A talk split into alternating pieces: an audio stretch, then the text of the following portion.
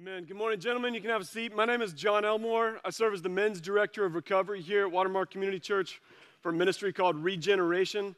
It's a Christ-centered, biblically-based twelve-step program uh, that's on all three campuses, Dallas, Fort Worth, and Plano. And uh, see some of our leaders in the audience, so everybody is welcome to that. That's six thirty on Mondays here in Dallas, six thirty on Tuesdays in Plano, also available in Fort Worth on Mondays as well. So today we're going to be in the, uh, Mark chapters eleven through thirteen. I want to open by asking you a question. Do you guys, everyone has one of these. I want you to think about your neighborhood and ask, do you know the house that is that one house in the neighborhood that's just like in disrepair? And it's the eyesore, it's the liability. That guy's like, it's my house. Why are you calling me out? Uh, you kind of walk past it and you're like, what are they doing? How, how have the zoning people not come after them? How are they even paying their bills? You know the house I'm talking about? Yeah. And you don't even live in my neighborhood, but we all, we all kind of have that. And the reason why is because it's not a reflection of the house. It's a reflection of the people within the house. There was this house that stands out particularly in my mind where, uh, it, you know, nice house in a nice neighborhood, um, not currently where I live, but it was like, despite it being nice, was just trashed, like overgrown, disrepair. Even the nice cars that were in the drive were kind of junked out. You know, if you heard them or looked inside of them, it was always dark during the day and then lit up at night because they were lit up at night. Uh, if you looked close, you could actually see porn inside, uh, alcohol, bottles, drug paraphernalia. I mean, just like kind of a train wreck of a place, a dark place, even though in a nice neighborhood, and people would have said, yeah, like, structurally nice house, but it's just darkness. And I thought about that, if you're wondering why I'm talking about houses and neighborhoods, because here in this passage, as I looked through it, Mark eleven through thirteen, I got kind of overwhelmed, frankly. I told Bobby Crotty this about the content. I'm like, all right, not really sure what to do with this. We've got triumphal entry of Jesus coming into Jerusalem, Hosanna save. Then he clears the temple. Then he tells a fig tree to die on the spot. Then he goes into all these teachings that are sermons in themselves, you know, a parable, who do we pay taxes to, should we or not, the scribes, the Sadducees, the widow's mite. Oh, by the way, in the midst of all that is the great commandment and the second greatest commandment, love God, love, love others. And then he goes into chapter thirteen, which is, you know, end times, the Antichrist, and keep watch. So it's like, what in the world? How do we cover all that in fifteen minutes? And as I looked at it, and I did a word search, the word most often used, aside from Jesus, is temple. Temple, temple, temple, temple, temple. It was the house in the neighborhood. It was God's house in the neighborhood that was darkened and defiled. It should have been, and it structurally was, the nicest house in the neighborhood, the world. And it was to draw men to God, to be this incredible place where they would come and meet God, Jews and Gentiles, and instead, in disrepair, defiled. And it was the eyesore, not of the neighborhood, but of the world, where the glory of God was to dwell, did dwell. And so enter Jesus, and that's where we're going to be today, through Mark eleven thirteen. So Mark eleven, as we go through these temple tests, tests to see if the temple is what it should be. The first temple test is temple use. As Jesus comes in, he sees associations, actions, and affections. You see, he strolls into Jerusalem, and by the way, this begins with Daniel chapter nine and it ends with Daniel chapter nine. There's not time to go into it, but what we're reading are prophecies fulfilled. The entering of Jesus into Jerusalem, Hosanna saved, the Savior has come, and then in the back end, the seventieth week of Daniel nine. It's something for you to look into later. Fulfillment of the Antichrist there in the third temple. all encapsulated here. So it's, it's fascinating. This is fulfillment of prophecy. It's not just happenstance that he walks into Jerusalem on this day. And some cry, Hosanna, save. He clears the temple, and they say, the Pharisees and others say, we've got to figure out a way to kill this man. It's two responses to Jesus. There's nothing in between. It's either save us or we're going to kill you. And Jesus is a polarizing figure here and this time. He still is today. As we see, there are those who follow him, and then those who do follow him, the world wants to kill, either socially, culturally, or literally, quite literally in some parts of the world. God had rescued the Jews, but then they became satisfied, they became proud, and then they forgot God. They become concerned about serving themselves rather than what Jesus says, my temple is to be a house of prayer for the nations.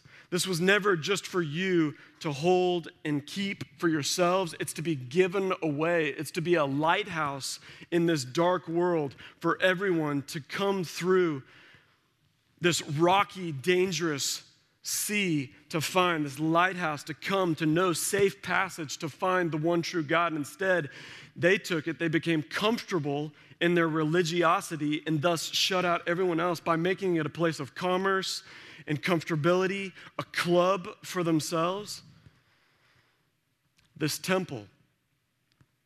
And I say that because in parallel, in Ephesians two and First Corinthians six, God tells us that our bodies are a temple. That the glory of God has, has left, departed the temple that was in Jerusalem, destroyed in seventy A D. The temple was temple veil was torn at Christ's crucifixion. Glory of God left then. Pentecost comes, Holy Spirit, and now fills us. The glory of God living inside of us, the Holy Spirit indwelling us as what God says. Now you individually are being built together to be a temple for God. That's Ephesians two. First Corinthians six, your body is a temple. And as we think about this most often, it's like, well, we, we, we think about it in terms of sexual immorality or sin. Hey, your body's a temple. Be careful what you put into it. Your body is a temple also in a sense here that we see here that it is meant to be a house of prayer for the nations. Matthew twenty-eight, go and make disciples of all nations.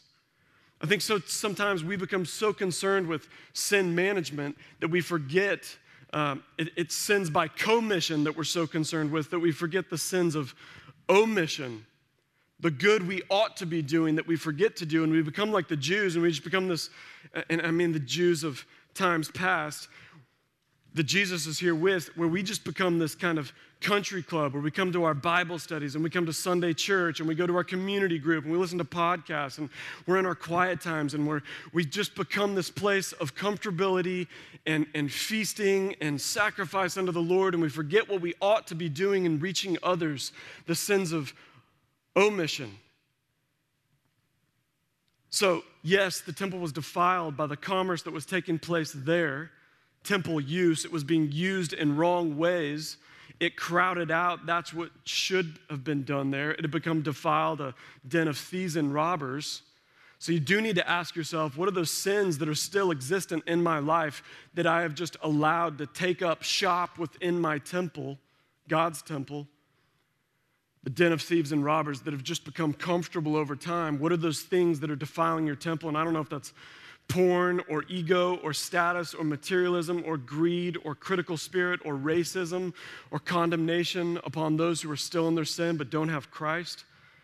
I don't know what it is, but that's for you and the Spirit and those around you to say, you've got some junk in your temple you need to clean. And then I would say, what are those sins of omission, the good you ought to be doing that you're not doing? This is supposed to be a house of prayer for the nations, to be reaching others. What are those things? Are you just spiritually feasting at this buffet of cultural Christianity and you're never exercising those gifts? And so you've become spiritually obese.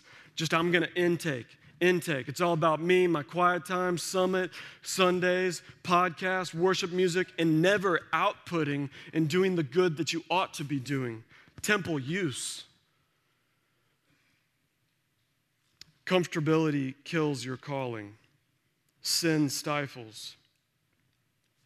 I'll commend to you a book by Tom Doyle, Killing Christians. It's one of the best books I've ever read about people who are using their temple well. These are Muslim background believers that we could take some lessons from. They've trusted Christ, and they're using their temple well. Mark chapter twelve, the next temple test is temple teaching. Jesus there, he, he clears the temple of the defiled things, restores it back to right use, and now he goes into temple teaching. Because it's not just enough to clean it, you've got to now inform it, transform it. You've got to renew the people's minds about what this is meant to be about. And so the next temple test is what is being taught to the people, because that didn't just happen by chance, the use that was taking place. Wrong teaching informs wrong practice. Your belief determines your behavior, your doctrine, your deeds, your orthodoxy, your orthopraxy. And so now Jesus is going to attack the teaching that's going on there in the temple. So he's there in the temple courts, and he just walks through every people group that is present there and takes them to task with truth.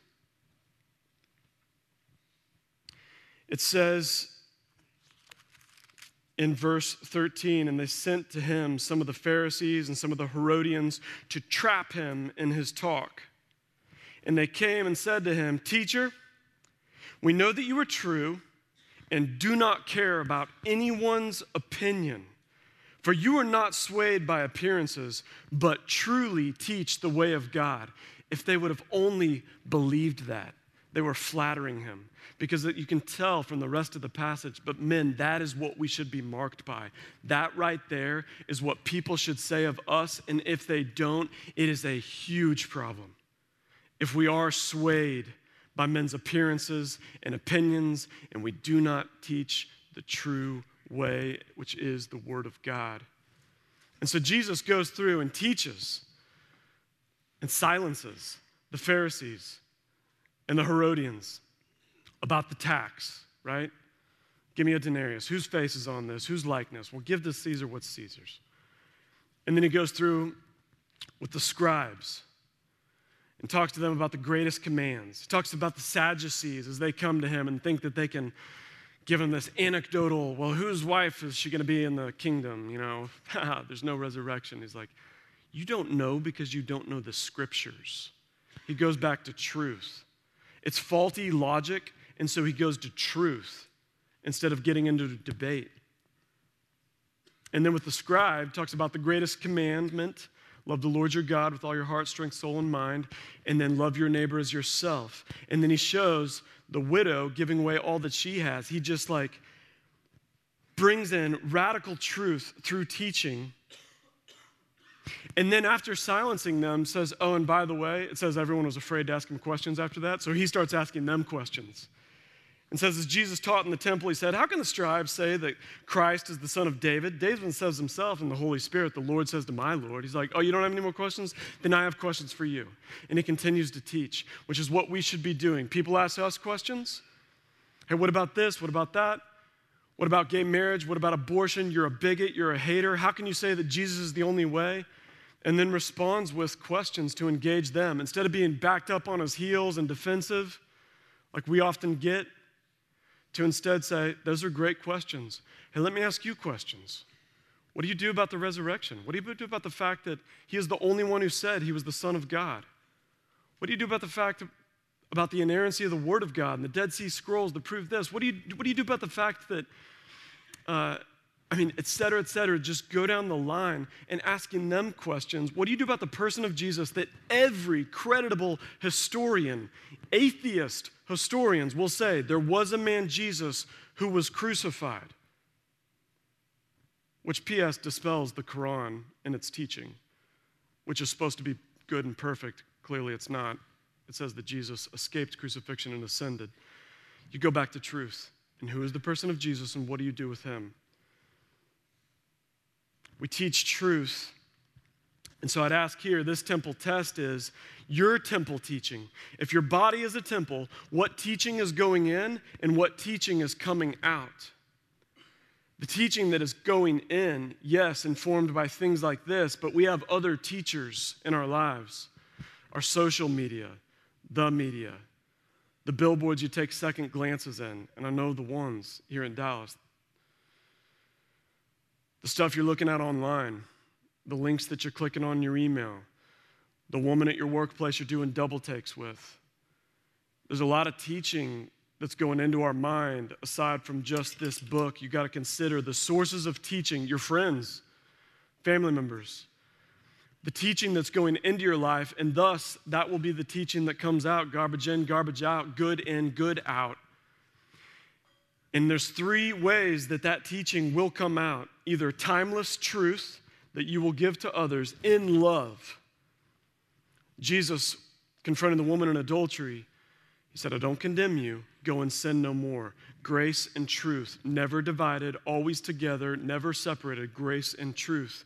The timeless truth spoken in love, Ephesians four fifteen. Or is it cultural compromise? Are you okay with things that are contrary to this book?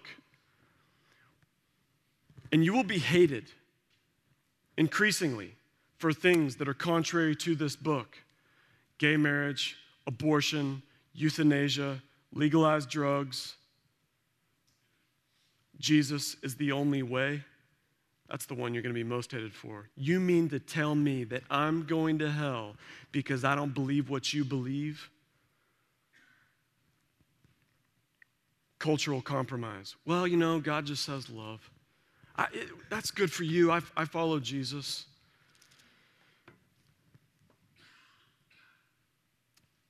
Or worse, maybe silence, to just allow people to not be disappointed by you and the differences you may share, and thus spend eternity in hell because their sins are not forgiven through the only salvation that is in Jesus.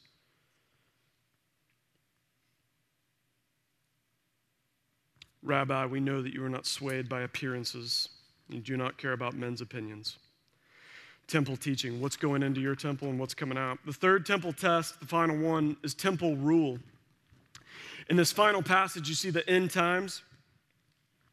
Jesus talks about not one of these stones will remain. There is coming a time of earthquakes and famines and wars. These are the beginning of the birth pains. But when you see the abomination of desolation, flee. He's talking about the third temple that will be built. There will be another temple. It was demolished in seventy A D in the end times before the second coming of Christ. There will be a third temple. There's already plans to build that temple, temple institute dot org. There are plans for it already, but Dome of the Rock stands in the place where it may be. The Antichrist will take up his throne in that temple and claim to be God. He will make a covenant with the Jews. Again, this is Daniel nine, fulfillment of the prophecy. And in that time, the temple rule, the rule of that temple will be the Antichrist, and he will lead astray the world. And then after seven years, the coming of Christ, and Christ will reign for one thousand years, and the world will see this is what it is like to be ruled under the righteousness of God in flesh, the Lord Jesus Christ, and the nations will live in peace.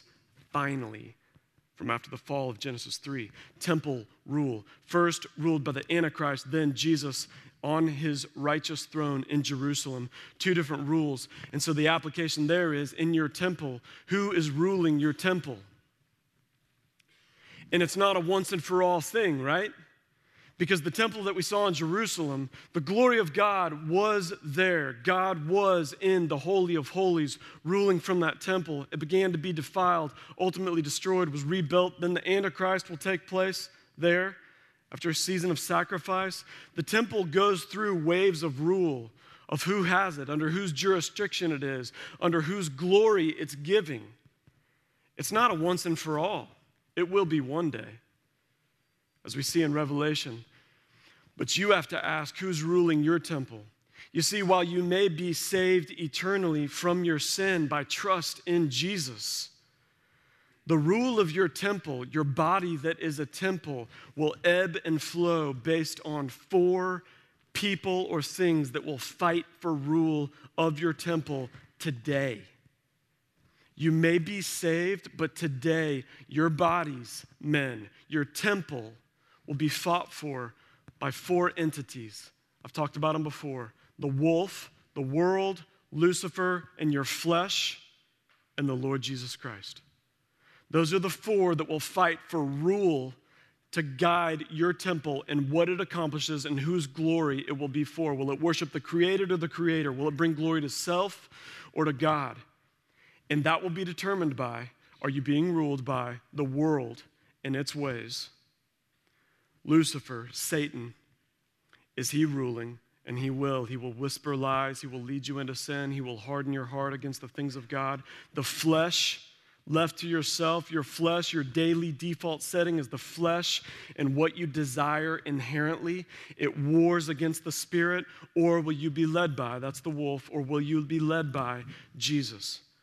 Men, every single day, although I believe with all my heart I will spend eternity in heaven, if I do not surrender my day to my Lord, he saved me. He is now my Lord, my master. He gets rule over this temple. And so I kneel every day and I submit and surrender my day to the Lord and say, this is your day, this is your body, this is your mind. It's all yours. Use it for your kingdom and glory.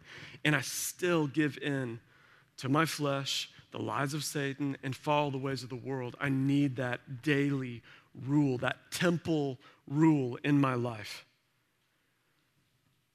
And so consider today, how's your temple being used? How's it being defiled? And what is the good that it ought to be doing that it's not doing? Making disciples at home, at work, with children, in your neighborhood. Temple teaching, what's going in that needs to be cut out and what's coming out. And then temple rule. What are ways that you need to submit and have rulership? The house that I told you about at the beginning, that house that was just like the house of the neighborhood, that's me. I just described to you the temple that I was. It was a temple of self. It was a temple of the world. It was not a temple of God. That house was me, the house of alcohol and women and porn and drugs and nice cars and a nice neighborhood, but trashed. I was that house, and I didn't just decide to be a better house, to clean my act up, but I went to Jesus, who alone has power over sin, and I gave it to him, and I said, this is now yours. And under new ownership, he cleaned it. He alone has power over my sin. He informed me with his teaching, and now that teaching comes out, and he now has rule. It's his house now, it's not my house. May it be the same for every one of us, today and always. Let me pray. Father, thank you for these men. God, clean our temples. We give you permission today to clean our temples, that they would be used for your good, for your glory, not just by sin management, but by the good that we ought to be doing, the purposes for which you have created them.